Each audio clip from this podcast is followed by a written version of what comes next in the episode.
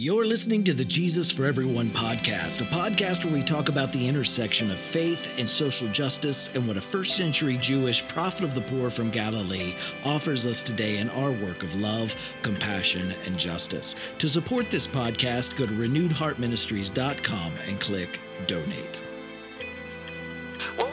Christians stopped believing that Jesus' way is impractical or naive or insufficient or doesn't work in the real world? And, and they began to follow the way of life that Jesus came to teach us.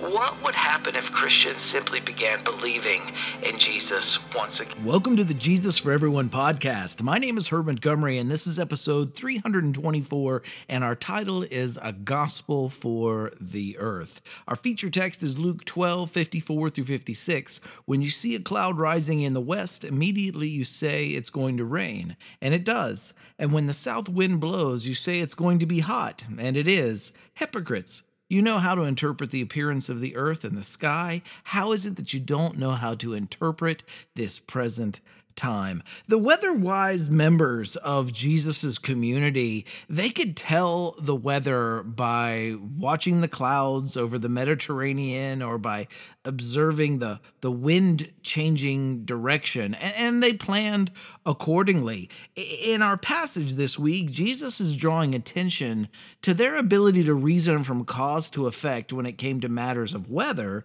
but their inability to do so when it came to their political, and social trajectory.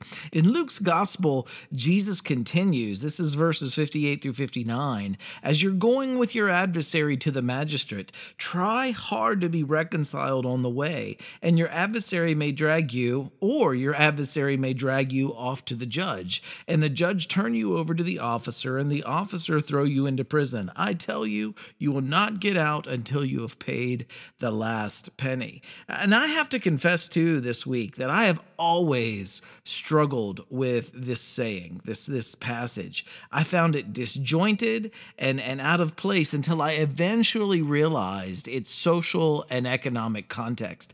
Jesus is talking about settling disputes and not allowing them to escalate out of control. In Jesus' society, the disparity and, and inequality between the haves and the have nots was growing. We know that by the time the Gospels were written, the poor people's revolt of the late 60s had escalated until they overtook the, the Jewish temple state in Jerusalem. And from there, their, their conflict with the elite ruling class, it continued to escalate into the war with Rome itself. That's the Jewish Roman War of 66 to 69 CE. And, and that ultimately and eventually resulted in Jerusalem being razed to the ground by Rome in 70 uh, CE. If ever there were a warning for privileged elites to make restitution to the masses at whose expense they had accumulated their wealth and power. This is a textbook example. In Jesus' lifetime, a struggle was brewing. And by the time the Gospels were written, that struggle had es- escalated into insurrection and war and heartbreaking destruction. Today, there is a growing disparity between the haves and the have nots uh, uh, again.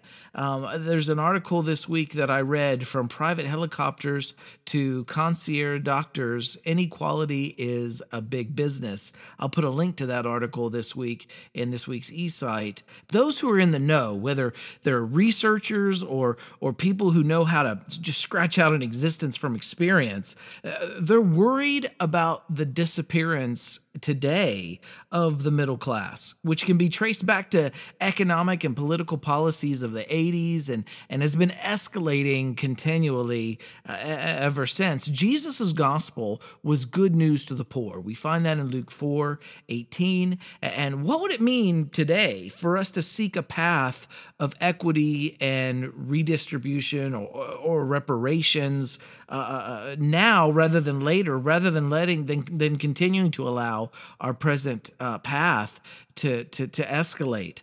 Uh, let's talk about a gospel for the earth for a moment. Many of us recently celebrated uh, the 50th anniversary of Earth Day here in the United States. Environmentalism has come a long way in the last 50 years, and so has the damage to our environment. Earth's temperatures are higher, our ocean chemistry has changed, more animals have gone extinct, uh, significant portions of, of uh, the Amazonian rainforests and the Great Barrier Reef that, that we need for our survival are, are now lost. And we're also moving in the wrong direction with the current U.S. administration, scaling back essential environmental protections. I live in West Virginia, where various industries, especially in this Appalachian region, eh, eh, including coal, they've caused significant damage both to our environment and our economy. We have repeatedly dealt with polluted water supplies, disappearing landscapes, and one of the worst unemployment rates in the country in areas that used to have the largest concentration of millionaires in the entire United States because of the coal mining boom and then bust. But one more injustice that this COVID 19 pandemic has also laid bare is the daily damage to our planet from our global consumer capitalist system. The images are stark in, in the recent article from the Richmond Times Dispatch. Uh, it was an article, they ran an article uh, titled, As People Stay Home, Earth Turns Wilder and Cleaner. These before and after Im- images show the change. I'll put a link to that in the eSight as well. But ch- just go check out the link, check out the article, and look at the pictures of, of just New Delhi's skyline alone. I mean, it's, it's just stark. The Hebrew scriptures include a strong case for our duty as stewards of the earth. It begins in the very beginning in Genesis 1 26 through 27. The earth is not here for us to exploit, for us just to make money or to increase our capital from. We are in a symbiotic relationship with it. And if we don't take care of it, uh, it'll cease to be a home for us, a safe home for us. Christianity also has a long and complicated when it comes to environmentalism.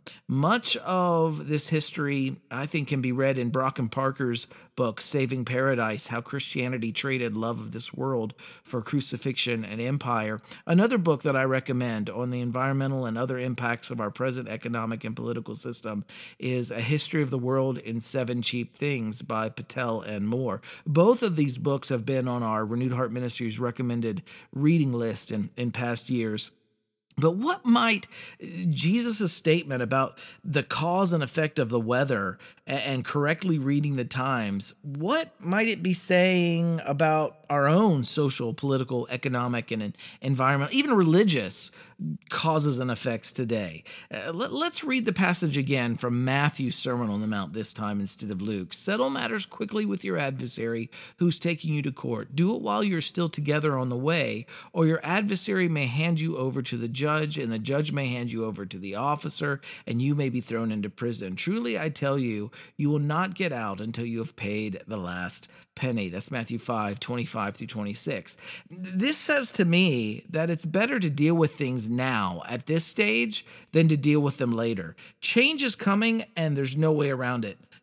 change that that we choose today is always preferable to change that our environment forces upon us uh, tomorrow. And we can begin building a better world today. Uh, Bill McKibben's, I'll recommend an article that he wrote recently in the New Yorker. It's entitled, How Can We Build a Hardier World After the Coronavirus? It's also a, a compelling read. I'm encouraged to see signs that uh, the financial industries, they're beginning to divest from their, their fossil fuel portfolios. I'm also alarmed at talk of bailing out these industries that, that we need to begin transitioning away from. We should instead be training workers that are dependent on fossil fuel industries to work in greener industries. And what causes and effects this week are you seeing? In the present system? What changes would would you like to see? Uh, remember, another world is possible if we collectively uh, choose it. And when we're talking about settling matters quickly, Matthew's account that we just read is part of a section on leaving your gift at the altar when offering a sacrifice. If you remember that you have an adversary, Jesus commands first go and be reconciled to that person, then come and offer your gift. Twice in Matthew, Jesus is recorded as saying, I desire mercy not sacrifice. Uh, this is a, a playback to the writings of Hosea uh, in chapter 6, verse 6. Th- this is the path, remember, that leads to life. It's prioritizing reconciliation, reparations, restitutions, uh, uh first and foremost. In, in all three of the synoptic gospels, in Mark, in Matthew, and Luke, we see Jesus calling for a change of direction, a change that even, pre- pre- eh, eh, eh, when he talks about leaving your gift at the altar, uh, it precludes everything else. The sacrifices were of such priority within uh, Jewish culture, and to actually place this above those um, uh, uh, Jesus is calling for a transition to a different social path than the one his listeners were on, and and and to do it quickly, to do it now, not later, to prioritize it above all else. Things were escalating in his own society, politically and economically, and the second half of the first century in Galilee and Judea it reveals that. So for those paying attention today, things are escalating quickly for us too. Jesus' audience was faced with alternative paths and trajectories. And if things didn't change for them, if the elites didn't begin listening to the exploited and the marginalized, Jesus' society, it said, he said, would not get out until they had paid the last penny. I wonder how much of that is true for us today as well. The path before them was one of transformation. But I don't believe that what happened, remember, in first century Judea was annihilation when with the destruction of Jerusalem and, and later with Rome's response uh, to the revolt in the 130s. Uh, I don't believe that that the annihilation, uh, what happened to them, was annihilation forced on the people by a violent God.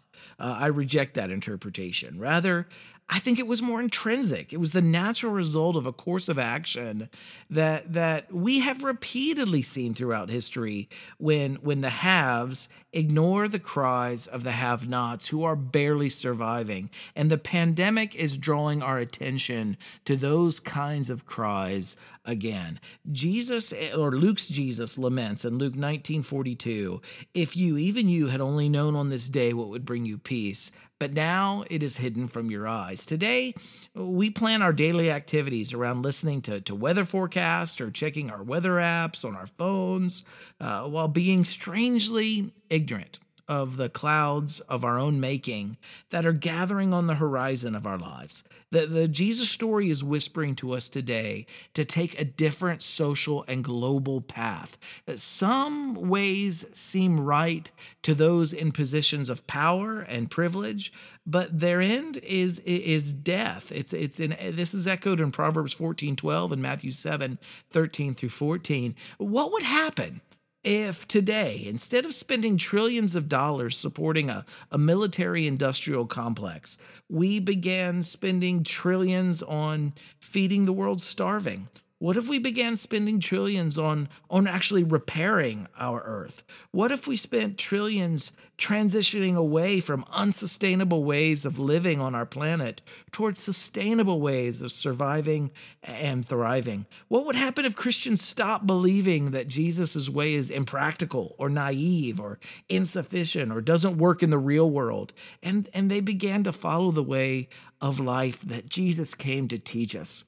No matter how initially difficult that may be. What would happen if Christians simply began believing in Jesus once again? The Jesus story found in the Gospels, I believe it's still whispering to Christians today. Uh, he asks us to settle these matters quickly.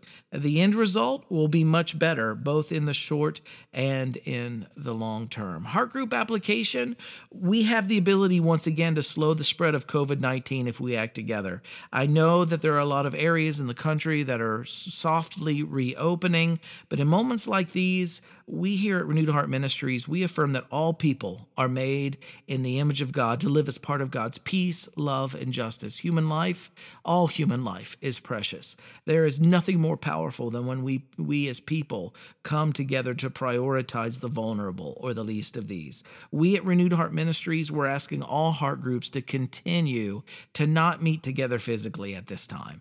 Please stay virtually connected and, and continue to practice social distancing when you go out, especially if you live in one of these areas that are presently reopening, um, you can still be there for each other to help ease anxiety and fears. Just when you go out, please keep a six foot distance between you and others to stop the spread of the virus, and and and please uh, wear a mask. The mask isn't uh, living out of fear. It's not saying you're afraid. Uh, it's not selfish. It's one of the. It's a very other-centered thing you can do. You may be an asymptomatic carrier.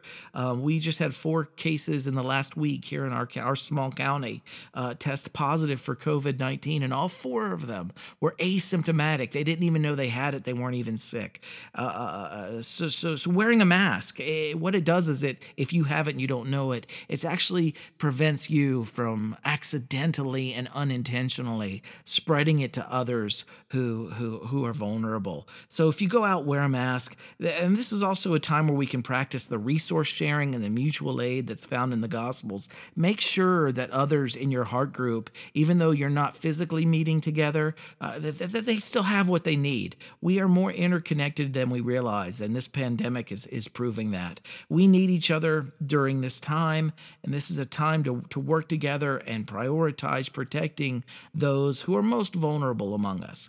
Uh, we'll get through this. And, and in the meantime, how many ways can you come up with, creative ways can you come up with to take care of each other while we're physically apart? Heart group application this week, number one as you're virtually meeting together maybe you're meeting together via zoom i know i'm i'm actually hosting a, a, a heart group on wednesday nights uh, uh, uh, at 7 p.m. Pacific time uh, for a church out in California. Uh, and we're going through these as well right now. Number one, is environmentalism a part of what it means for you to be a follower of Jesus?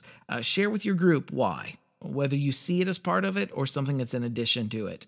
Uh, share with your group why. Number two, what does it mean for you to, to settle matters quickly, now, rather than later in your own personal lives? And what could it mean systemically for our society as a whole right now during our current pandemic? And share your thoughts with the group. And then number three, what might Jesus' statement about the cause and effect of, of the weather and correctly reading the times be saying about our own social, political, political, economic, environmental, and even religious causes and effects today. Uh, discuss that with your group. Thanks for checking in with us this week, right where you are. Keep living in love, choosing compassion, taking action, and working towards justice. Another world is possible if we choose it. Stay well, and where possible, please stay home. I love each one of you dearly. I'll see you next week.